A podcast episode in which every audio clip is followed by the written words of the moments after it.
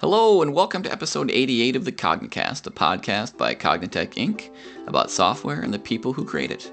I'm your host, Craig Andera. As always, we have a few announcements for you here at the beginning of the show.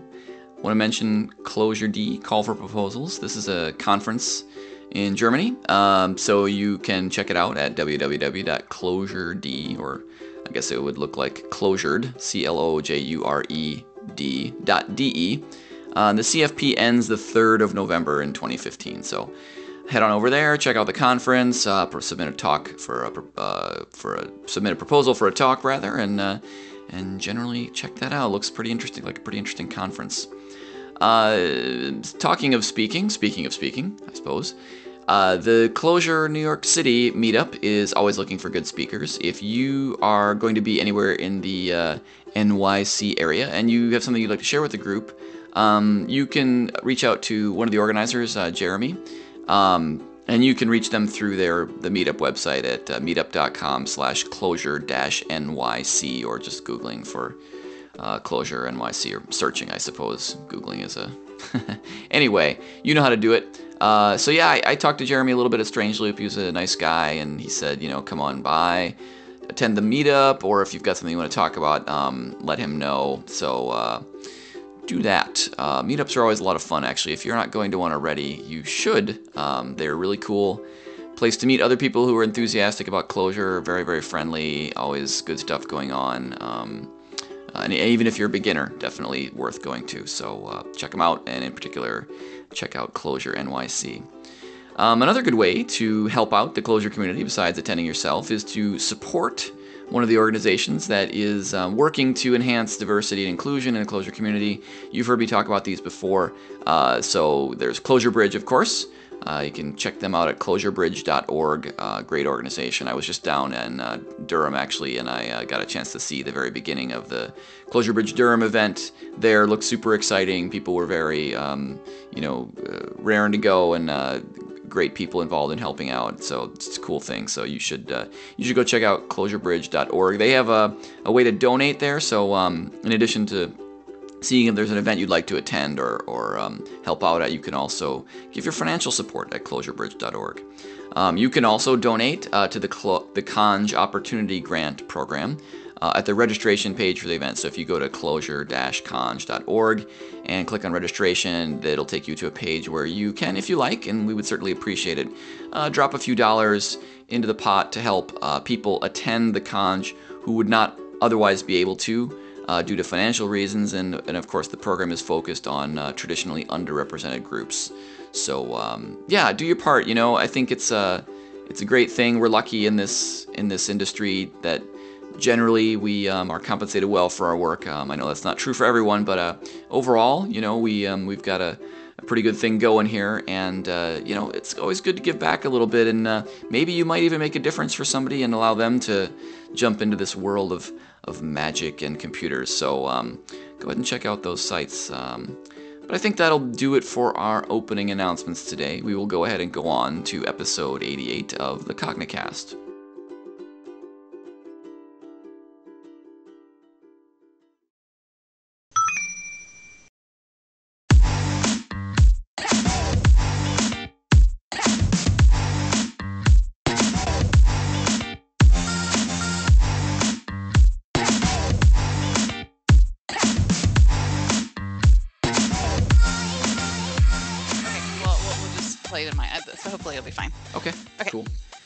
Then, let's go ahead. Uh, welcome, everybody. Today is Friday, September 18th, 2015, and this is the Cognicast. And today we are pleased to welcome back as a guest my now colleague, uh, Carin Meier. Welcome to the show, Carin. Thanks. It's great to be here. Uh, we are thrilled to have you back. Uh, when it came up, oh, should we have Carin back on? The answer was an immediate yes all around. So, so as uh, as I was just telling you before the show, we we have a, a, tradition that's slightly different from the last time that you were on the show, uh, which is now at the beginning of the show we ask people to relate some experience of art, whatever that means to them. Just you know, whether it's a book they've read or a movie they've seen or something they've created or experienced, something along those lines. So. I think you had a chance to think of something. What would you like to share today? Yeah, well, well, the thing that came to the stop, uh, top of my mind was uh, Strange Loop. uh, last year where I actually got a chance to live perform with uh, Sam Aaron and Jonathan Graham um, of Meta-eX, and they did they created Clojure music live, and it just sounded fabulous. And then they shipped their rhythms and data about the music that they're creating live over the network to my robots, and we had the robots dance moves to the music. And also, we had a disco ball that you provided. so I put that under the category of pure art. yes. that was awesome. Uh, yeah, and so the disco ball, I don't know if people uh, remember this, but that was actually uh, almost an offhand comment that I made to you last time you were on the show. Yeah. Where you said you were planning to have your robots dance at Strange Loop, and I said, "Haha! If you do that, I will, um, I will, I will, you know, make you or give you a disco ball." and I, I was thrilled to take that tiny part in your performance, which I was in the front row for, and it was it was a really great way to end the show. A lot of really positive energy. You guys are doing interesting things on stage. It was just really super fun, I, and I it was just really really fun to watch. It was it was the highlight pretty much of my my year. so I really enjoyed it, and uh, the disco ball just made it.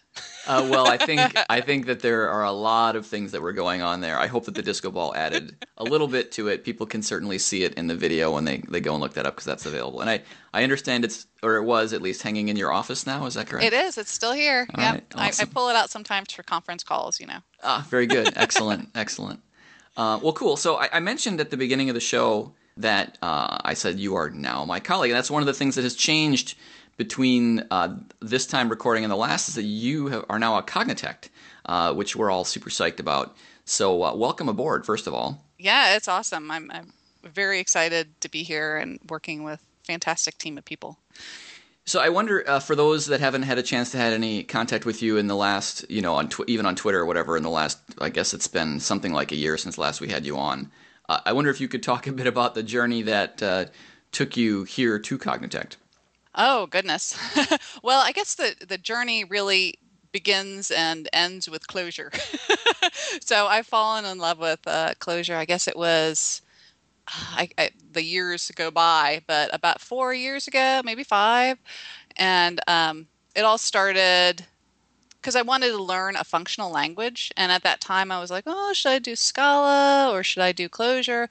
But I, I really wanted to uh, kind of immerse myself in only the functional way of doing things uh, rather than, you know, kind of having the option to do it either way. So I started looking at Clojure. And I think I can't be sure whether it was Lisp that I fell in love with or Clojure because I'd never really seen Lisp before, but just the and the REPL, eh, the interactivity of it, that I just kind of fell in love. And um, I think shortly after that, I gave a presentation at our local Java users group, and I asked anybody. I said, "Has anybody here known about Clojure or done some Clojure?" And there was one person in the room that raised his hand and I said, I need to talk to you afterwards. and that person was uh, Creighton Kirkendall. Oh, sure, yeah. Yeah, yeah. So between us and with some other people, um, Joe Herbers and uh, Ben Krillick, we founded the uh, Cincinnati Functional Users Group. Uh, so we started meeting on a weekly basis. It's still going strong now. And um, uh, Creighton and I are mainly the the we're heavy into Clojure, both smitten with it. So um, we've been learning it and i guess that has just taken me i've always kind of wanted to do Clojure and i've done a lot of consulting um, and i've tried to incorporate it in and the road has just led me to cognitect. Mm-hmm. so I'm, I'm incredibly pleased to be here. And you started with us if i recall right around the beginning of june. Yes. That's very cool Awesome, and so you're finding it very good. Uh, I, uh, you've said. Um, I know that both of us are looking forward very much to uh, something that we haven't really done in quite a while, but that we intend to do more of, which is to get everyone together down in Durham. Uh, that's coming up right, probably around the time this episode goes out. Actually, it's looking like a. Uh, I mean, I've I've been lucky enough to, to attend several of these events, but it'll be your first, and I can assure you that um, there is a lot to be said for having that particular group of people in the same room at the same time. It's just quite energizing. Yeah, I mean it's great. I, I'm very used to working rem- remote now, and um, but still, it's it's really nice to actually meet people in person and have that um, you know face and their personality and everything that you can carry with you when you're then chatting on you know Skype. yes, indeed. Um, so I wanted to ask you another kind of uh, between now and then question, which is, uh, let's see, last time you were on the show, you uh, we we talked a lot about your robots, of course, um, and I think you said that you had gotten as a gift a um, a hexapod robot, and I wondered whether you had gone very far with that.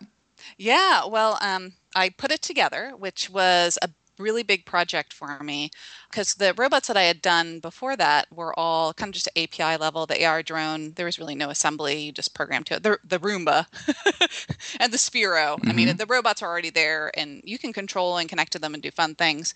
But this I actually ordered from a kit and I opened up the box and I was like, oh my gosh, there was about 10,000 screws and bolts and nuts. And I was like, what have I got myself into? And it was all laser printed uh, parts and so many servers, servos. Um, so it was a really big project for me to assemble it in the first place. And um, I learned some very important lessons along the way. The first of which is make sure you center your servos before you assemble everything because I had gotten it just about finally assembled with all the screws, and I think there were about like 500 screws. And I turned it on and tested it, went through its test check, and it's one of its legs did not function properly because the servo was not centered when it, I had actually put it in the leg joint. So I had to disassemble all, you know, the the body and the whole leg and screw in about 200 more screws again after I did that. yep. So, um, but once I put it together um, and controlled it, it's just a really, a really cool robot. The thing that is a little bit I have to be careful with, and this is just hardware, right? uh, Is that if I get it moving too fast, its wires jiggle off, Mm. and then I feel Um, the same way myself sometimes. You know, like personally.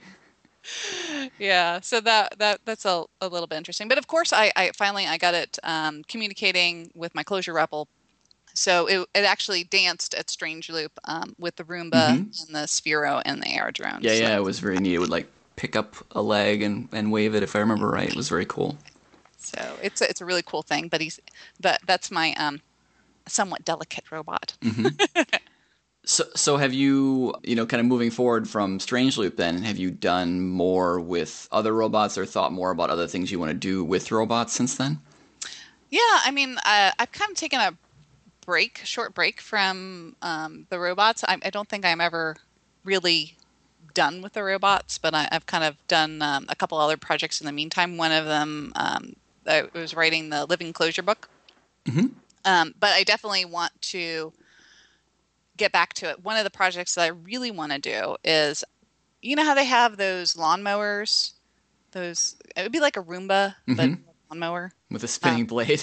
Yep. Well, yeah, but, but that's not the end goal. I actually found a um, an open electronics plan to do the solar powered lawnmower that I want to try out. But my end goal, my very end goal, is I want to have something that'll help my husband weed his garden, Hmm. like a Roomba that'll help weed the garden, because uh, you know weeding is just no fun yeah. at all. Weeding just hurts your back. it's not pleasant. So if I could have a Roomba like thing that would go and weed in between our rows of vegetables, it would just be such a happy thing. So that seems like uh, if you did it fully autonomous, it would be really difficult because you, you at that point you're talking about doing like recognition of visual images to determine what's a what's a weed and what's a carrot, and which of course changes throughout the growing season and different lighting conditions and blah blah blah. Yeah, yeah. I haven't quite figured out that bit. Or you could put like a band around the plant and say, you know, just avoid this area, mm-hmm. tear up everything else. I don't know. I haven't worked it out quite yet. That's an ambitious goal. I think it's a really neat idea. I was wondering too whether you might be doing something like you know burying a wire down the down the row between them, uh, or if you're trying to solve the problem. So then you could just like weed the rows, as opposed to like actually trying to pick out between the plants. In other words, not just Oh, in yeah, the gaps. yeah. You know what I mean? I don't, I don't know if you if you've had got a particular goal Yeah, in mind that's, there. a, that's a that's a good idea. I haven't like I haven't fleshed out the ideas. I just have the problem space. The problem space is I hate to weed. so So instead of spending, like any good engineer, uh, instead of spending, you know, over the course of the summer, maybe 10 hours weeding, you'll spend 200 hours building a weeding machine. exactly. I like that. So I've, I've actually been experimenting a little bit. I don't know if you'd properly call it robotics, but certainly with computer controlled motors myself. Um, I've got this really ridiculous project that Yeah. maybe we'll talk. I don't know if we want to talk you about should. it right. You should. It's so cool. okay, I've but I- seen, I've seen videos of it, so you have to share it now. All right. Well, I'll I'll be brief then because we do want to fo- focus on you. But the, the basic idea is so one of my hobbies is flight simulators. Obviously, it's not the real thing. Um, however, the one of the fun parts is trying to make it more realistic to some limit. I don't actually want to you know induce nausea or anything like that. But you know, one of the big things when you're uh, flying a plane, I'm told I'm not a pilot, is the feel of it, right? Like the seat of your pants is the is the is the expression, and that's quite literally true. You can feel things like if the plane is side slipping, uh, for instance, through the, the seat of your pants and, and g forces, etc. And I actually saw a video of a, a gentleman who had built something called a G seat. Uh, now these are available. I'll, I'll put commercially in quotes because they're typically sold by defense contractors and cost eighty thousand dollars. But this guy built one of his own, and so what it essentially is is a chair that you sit in, and it has flaps uh, behind your back and below and below your legs, like where you sit, and they pivot to uh, simulate you kind of getting crushed into the foam of the chair, right? So it'll it'll dip down. You'll feel yourself dip down in the chair, or dip back in the chair if you're under acceleration, or conversely, if you decelerate, you would feel the back push you forward. It also has uh, uh, the way he did it, and I'm copying this, is there are straps. Like you would actually strap yourself in with a four point harness, and the straps will tighten and loosen. So, for instance, if you're under deceleration, like you pull the throttle back suddenly or open the speed brakes or something, you would feel the seat back would push you forward, and the straps that you're wearing over your shoulders would simultaneously tighten Wow. okay. right? Or since I fly fighter simulators, another common scenario where you'd feel that is if you flip upside down, right? Because Uh-huh. you want to feel like you're hanging from the straps. And he built his, and he's actually a commercial pilot, and we'll put a link in the show notes to his video. It's quite impressive. But he's actually a commercial pilot, and he says that he finds it to be quite, and the word that we often throw around in the simulator community is immersive, meaning makes it feels you makes it feel more like you're really there. So I'm building one of these and I've got you know it gives me a chance to play with Arduino's. And uh, one thing I would say is that s- the solution he hit on that seems to be pretty awesome is um, if for high torque applications, like something you might need for um, for your garden robot, wiper motors, like windshield wiper motors, Huh, are, are okay. a really economical way to to get a, a decent motor. The only thing is they're DC motors, so they you can control the direction and the speed, but there's no position sensing. So you have to, like with a servo, you say turn to 90 degrees left, and it'll go straight to that position and stay there. With the with the um, with a DC motor like that, you have to you can just say go forward at you know maximum rate or half rate or whatever, and it'll it'll do that. But um, you have to figure something out for position sensing. For me, that's driving a potentiometer and just saying okay, go until the resistance is this. But you know, it's, it is a problem that you need to solve. But I mean, a servo motor with the torque that I would need to actually like lift a person up and set them down, it would it's it would be like five thousand dollars just for the Yeah. servo. Yeah, no, that's a great tip. I'm, Yeah. gonna, I'm gonna file that away. yeah, yeah. No, when you when you get to when you get to doing it, I'd love to uh, compare notes because I'm sure there's stuff I could learn from you and uh, maybe a few things I could offer in terms of tips. So Yeah, yeah. anyway, anyway, all of which is to say that is a really, really, really cool idea, and I'm looking forward to um, seeing you build it. And uh, I'm not sure. It'd be interesting to see what you decide to do for the actual, you know, weed killing thing. Whether it's a sprayer with vinegar or a or clippers or a laser, perhaps. Yeah. Um, all very interesting stuff. Yeah, you have to make it so it's not too dangerous for me. so, Right. Laser is probably maybe not so much. Oh, that's a real bummer. yeah. Um, yeah, so that's neat. So what you said was that you've um, you've taken a uh, you've you're not doing as much with robots right now, although you expect to come back to them. Now, I've gotten a chance to see one of the things that you've been keeping your busy with, self busy with, and that's something called um, chemical computing, which I believe is something you're going to be talking about at Strange Loop, which uh, for you and I sitting here right now is not too far in the future. No, it's it's actually for for us. It's next week. Mm-hmm. So uh, yeah, I'm really excited about sharing this. It was actually it was a book that um, I kind of picked up on a whim. that had some really it had a very interesting title that uh, it was unconventional programming paradigms. And and right again right then I was like yeah you sold me. So uh, it was by Springer. And in it just filled with you know incredible things. But the first chapter was devoted well actually the first chapter was quantum computing but the next chapter after that was chemical computing.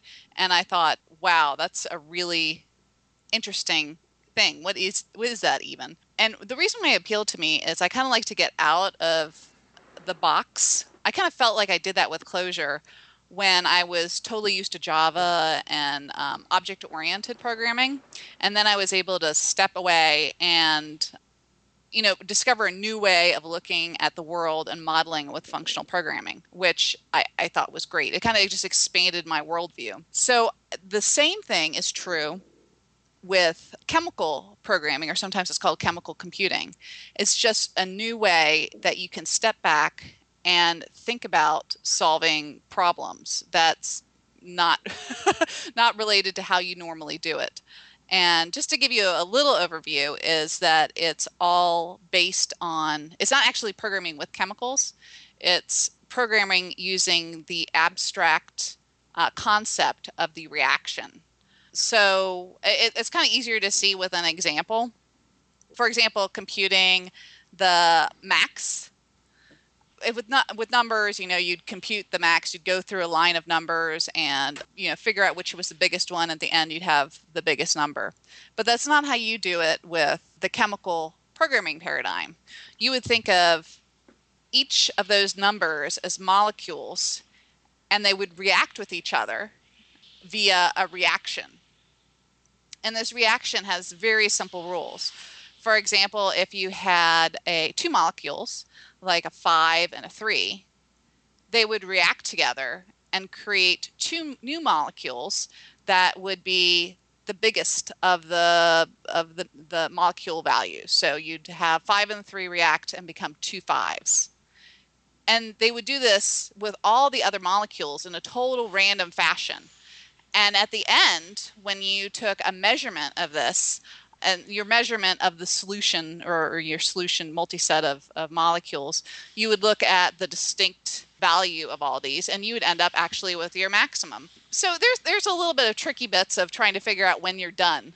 Mm-hmm. but the cool thing is is that you can do this in in a way that takes out sequentiality and when you don't have to worry about sequentiality, you can really just turn up the concurrency. So you could do everything concurrently. Okay, so a couple things there that I'm curious about. Uh, one is so you said you have a three and a five, I think, and the three and the five, you know, collide and they both come apart into two fives, which um, is it feels like there is a uh, that's stretching the analogy a bit, perhaps, and maybe not in a harmful way. I'm just curious about this because in in the real world you would not have molecule A and molecule B collide and two molecule B's would come out, right? You'd have either one molecule C or one C and one D or a whole bunch of other things I, I, does that affect things at all, or you, you know what sure. I'm trying to say? Yeah, no, you can you can definitely uh, do that with the chemical programming paradigm. You can have two molecules react and just form one resulting molecule instead of two molecules, or you could have them create more. And uh, the interesting thing about that is it allows you to control your solution set size. Uh, so if you're having two molecules react and ha- just result in one molecule, then your solution is going to get smaller and smaller. Um, the downside to that is it depends on how you're you're modeling it, but you might need to to mix things a little bit more. I was um, in my explorations. I was doing a, a, graphical simulation where they were the molecules were represented as uh, circles on an XY plane, where they would randomly move around and bump into each other. So when I was doing the reducing modeling, I had to uh, do some extra stirring to get mm. them to collide. So Okay, so the other, so okay, so it sounds like there's some affordances for that, and obviously people can read the uh, the book for more information, or I guess come to your Strange Loop talk, right? Yeah, and and if you can't make it, uh, they're really good about releasing the recordings, usually only a few days after the conference. Right. Uh, so. Well, I, I would like to ask you more questions about it though. One one thing is I'm trying to understand like what domains this would be a good fit for because I mean obviously for Max there's a ton of overhead in simulating all this stirring versus simply, you know, re- reducing the collection either with parallel method, methods or not. So sure, I assume somewhere there's some kind of win in doing this that uh, you get ahead of the way that you would do it with either more traditional mechanisms or mm-hmm. more directly. So, so I guess first to, to point out is the chemical programming paradigm is so far just in the, the realm of research right now. Mm. Um, I asked one of the authors of the papers, and uh, he said that there's no examples that he knows of, of this in the wild, which actually I think kind of makes it exciting. Mm-hmm. that maybe somebody out there, maybe somebody listening, or somebody that gets to see my talk, it might spark some idea, and maybe that would be uh, a really interesting application to a problem that they're having in the real world. So um, that's kind of interesting to me. So, uh, possible applications to it. There was in the paper, and I also modeled it in my explorations, was a, a mail system that was totally self organizing and uh, also self healing as well. So, when you have these simple behaviors and you can combine them, you can get really interesting features and um, in, in, addition to concurrency you can get the organization and the self-healing. And i've seen some papers um, that i haven't looked too deeply into but where they were modeling um, like replicating memory. Um, so you know there's all sorts of possible applications for it could you explain a little bit more about the whole self-organizing and self-healing aspect of what what in the mail system is organizing or healing itself, and how is that related to the chemical computing nature of it? Yeah, so it, it kind of just all builds on itself, but it's all using the reactions where you would model the mail messages as molecules and the mail servers as molecules and also uh, you know where it's going the um, the, the routing between the the different mail servers on the network so the interesting thing that that brings into it is something called membranes and the membranes serve to uh, separate the solutions, the different multisets of molecules into different areas so they can no longer react in the other areas. Hmm. Uh, so the way that this works is you have a mail message and it's on server A and it wants to get over to server B, but it just has very simple reactions. Like if it bumps into server A, that's not where it's addressed to. It's addressed to server B, so it doesn't react with it. Um, if it reacts, it goes into the the server. The server has a very simple reaction. It, if it's going to server B, it just routes it to the right through the membrane. Once it's in the membrane, then it reacts with another network molecule that actually has another sim- very simple rule. If it reacts with it, do this, move it through another membrane. Um, and then finally, when it gets to its destination, it finally reacts with the, the server B and says, oh, I'm addressed to it. You know, that's a simple um, reaction, and then it receives the mail. The, the self healing aspect of it is introduces um, some molecules whose job is it? They're basically sentries. So they just kind of randomly um, react with things and if they react with broken things and they fix the broken things. But that's the only thing they do. Hmm.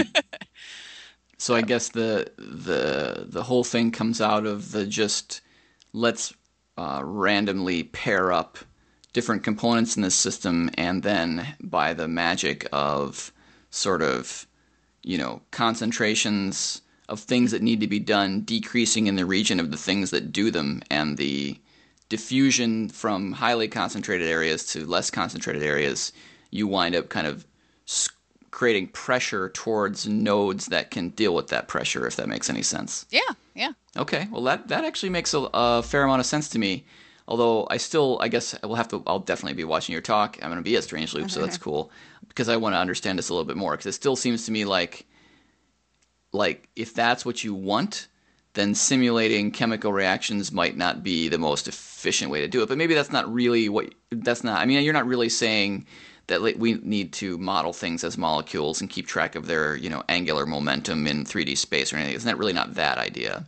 No, I, I think the whole purpose of it was let's think about modeling the world in a different way. Mm. Um, I think we get stuck in a rut of like this is the only way to model our problems and um, look at them.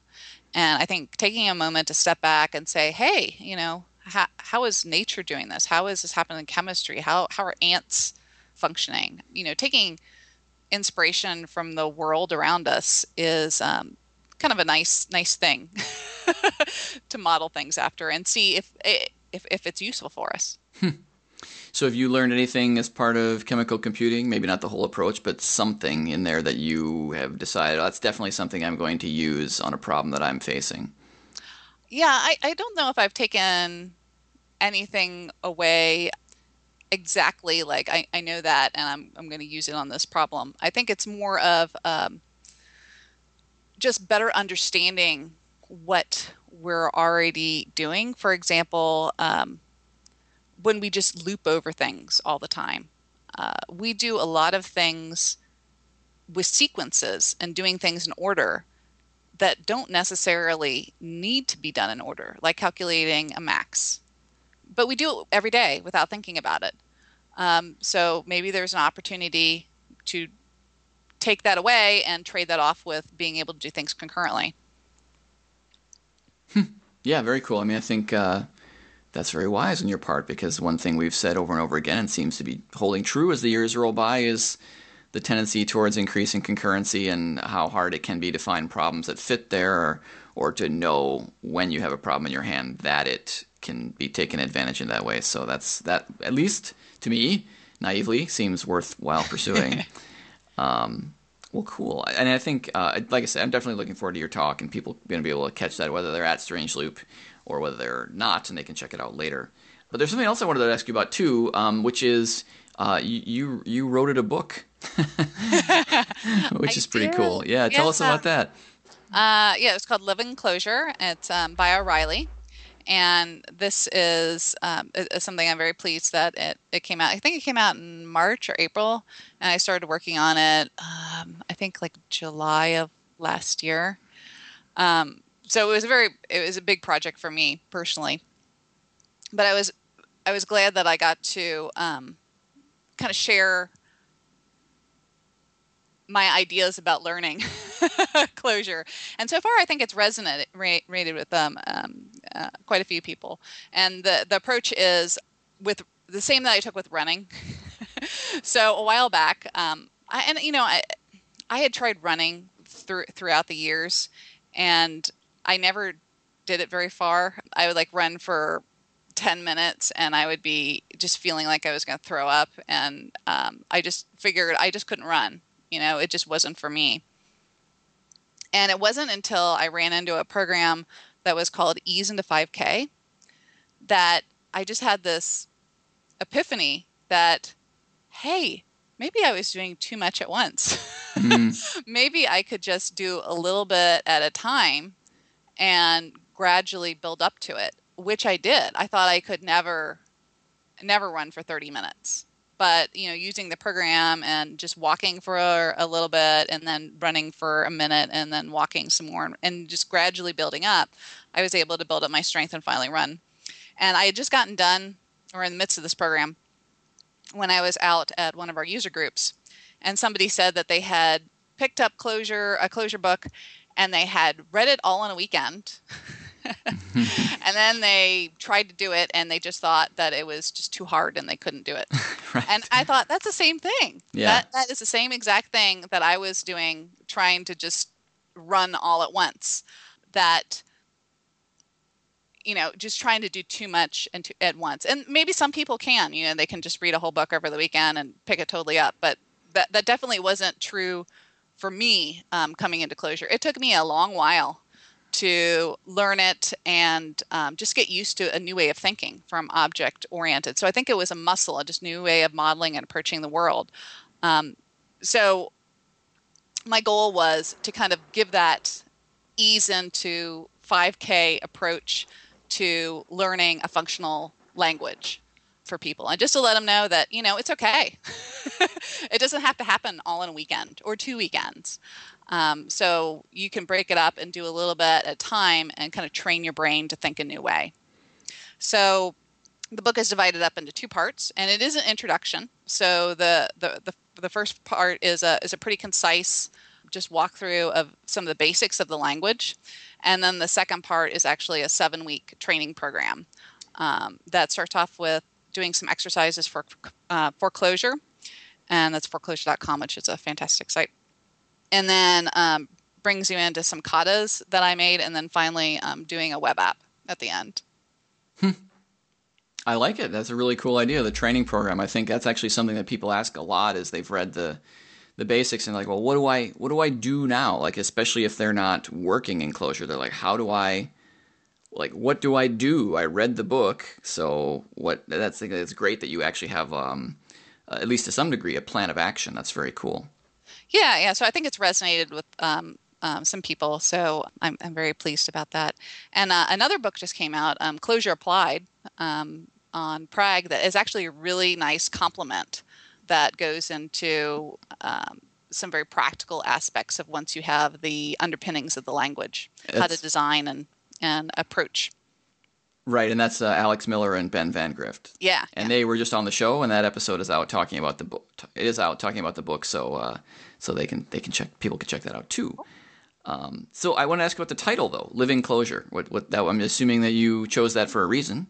Yeah, yeah. Well, one of the things that really got me into Clojure and um, attracted me was the community. It's just full of fantastic people, and um, actually the first open source project that I worked on was 4clojure.com. Mm. so, and it was a fantastic experience, a great way to uh, contribute and to learn about the language at the same time. And I really wanted to devote some time in the book, and I did. It's, it's there's a whole chapter devoted to um, kind of plugging into the community and places you can go to talk to people and resources that'll help you on your way. So I wanted it to be you know a plugging in practicing and actually starting to you know to live it. So an ongoing thing. Mm-hmm. okay.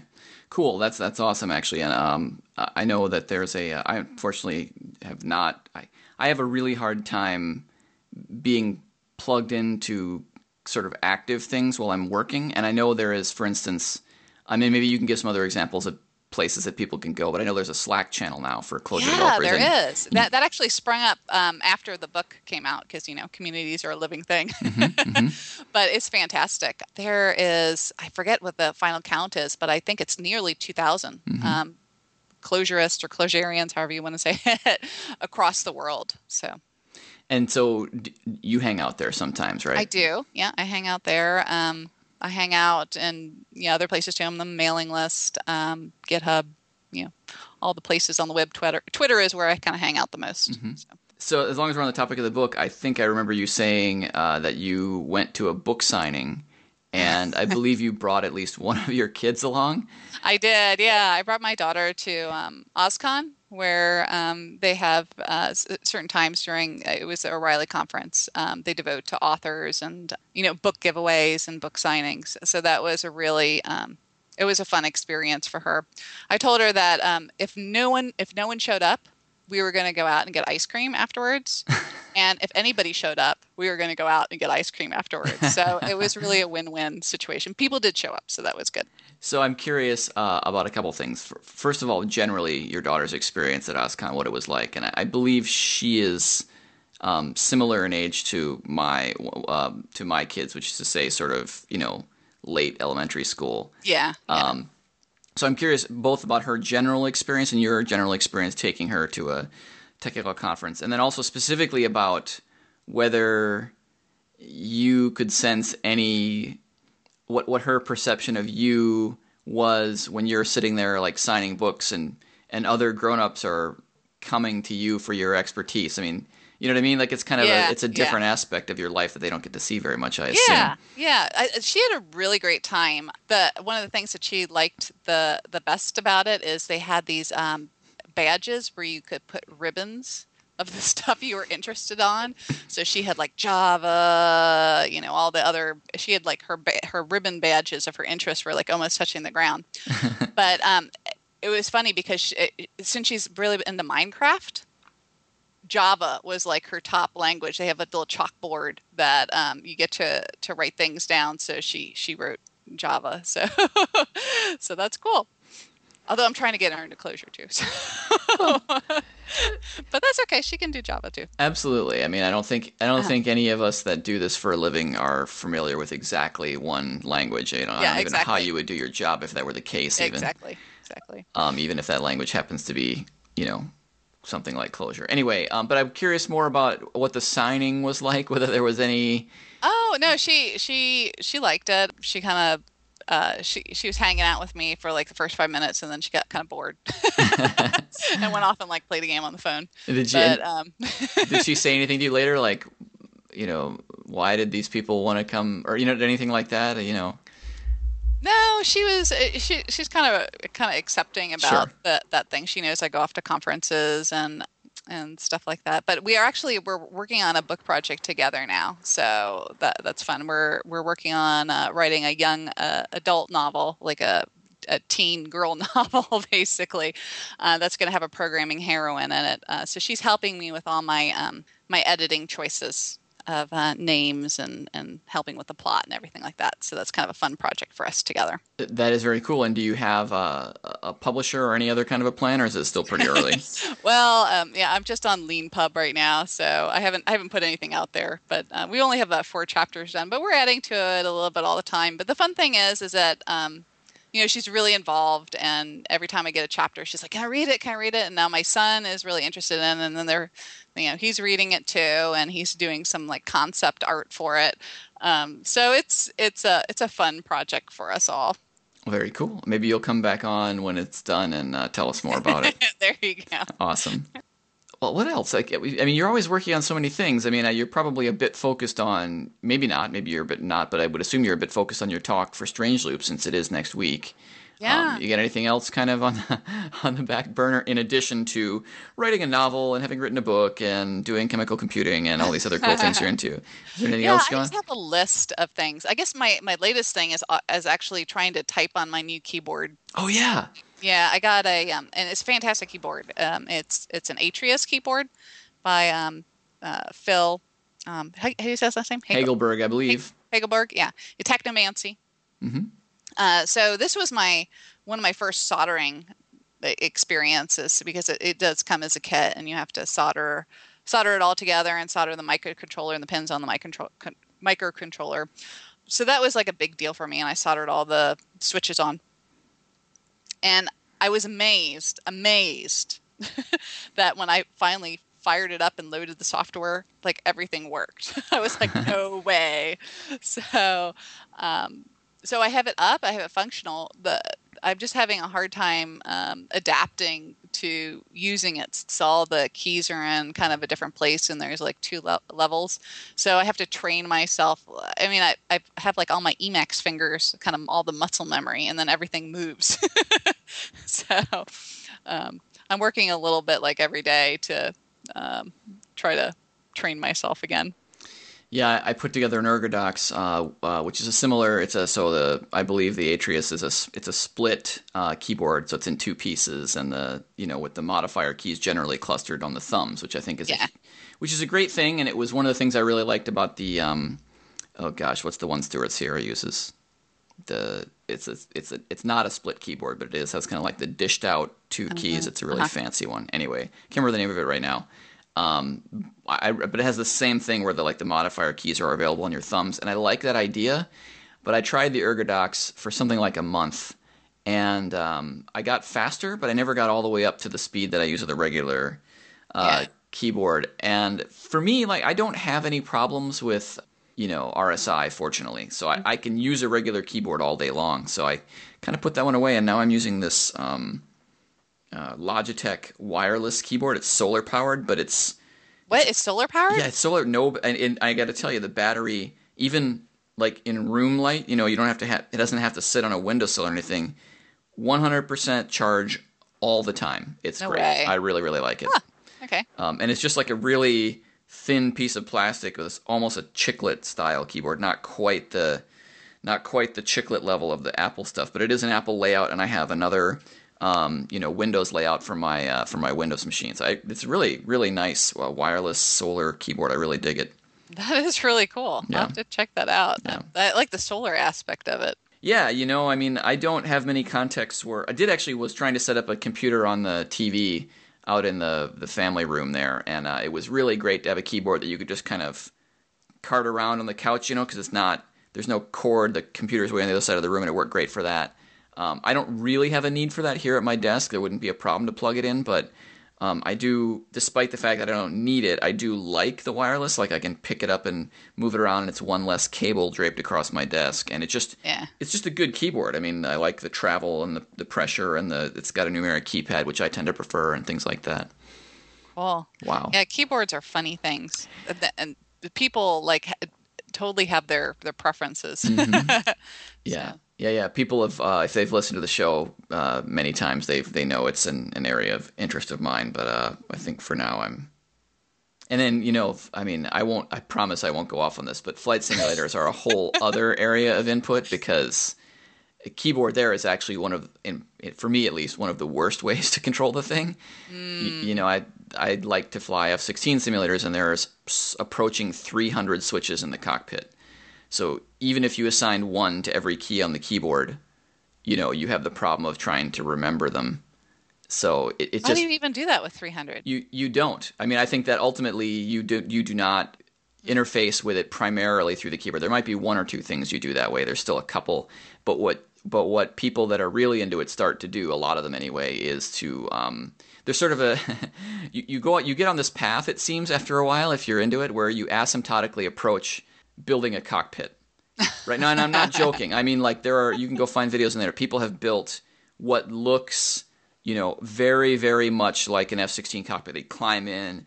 The same instrumentation is there with, uh, you know, gauges with needles that move and all the same switches. And people go to great lengths to find switches that are the same shape. You know, like so they have this. You know, if the knob is square, then it should be a square knob in this in this place. And um, I, I've got a rather.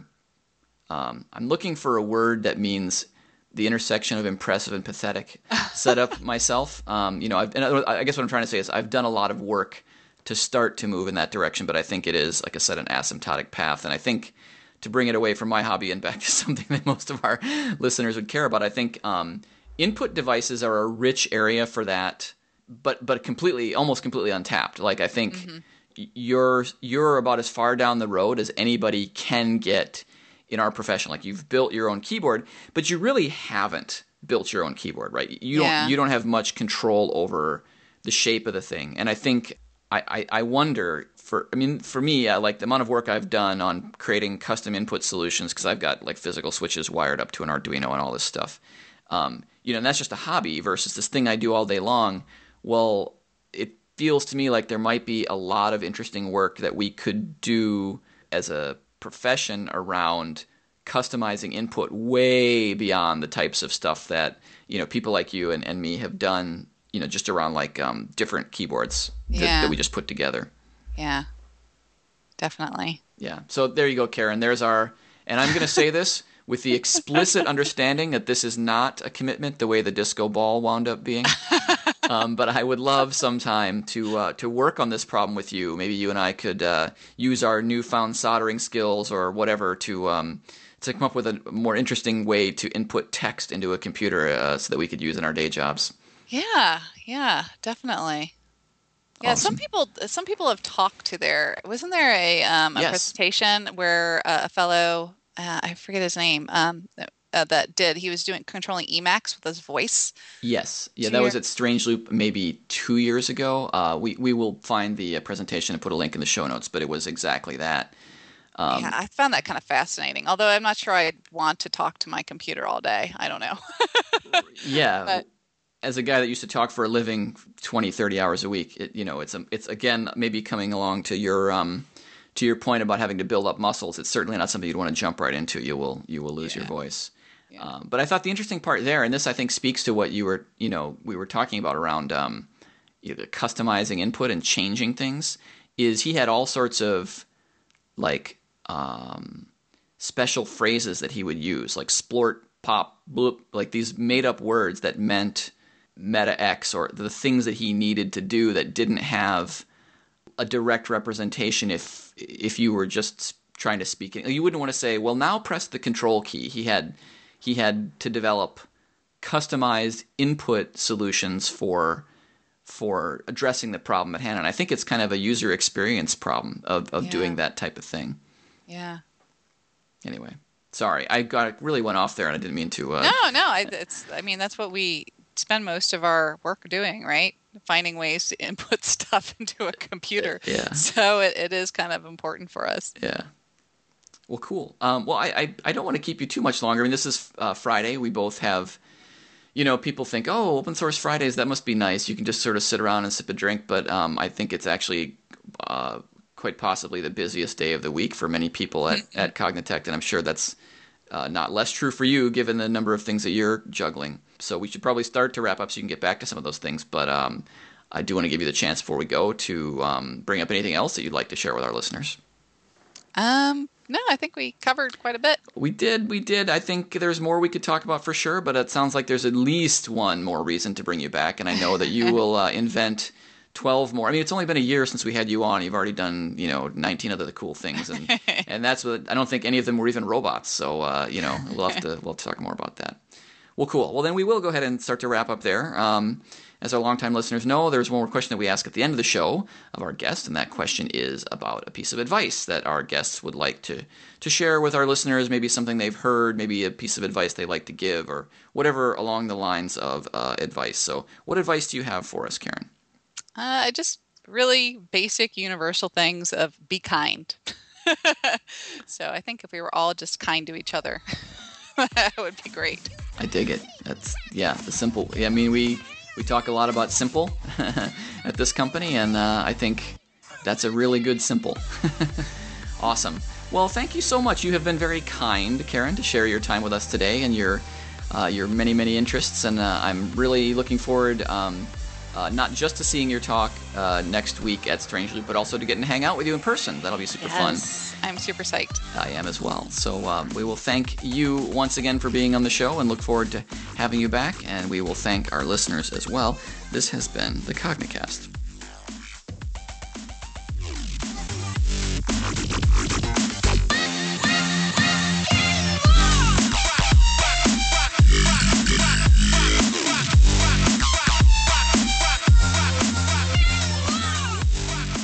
You have been listening to the Cognicast.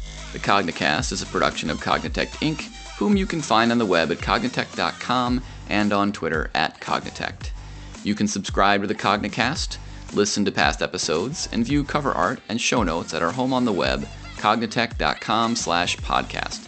You can contact us by tweeting at Cognicast or emailing us at podcast at cognitect.com. Our guest today was Carin Meier, on Twitter at Gigasquid, G I G A S Q U I D. Episode cover art is by Michael Parenteau, audio production by Russ Olsen. The Cognicast is produced by Kim Foster.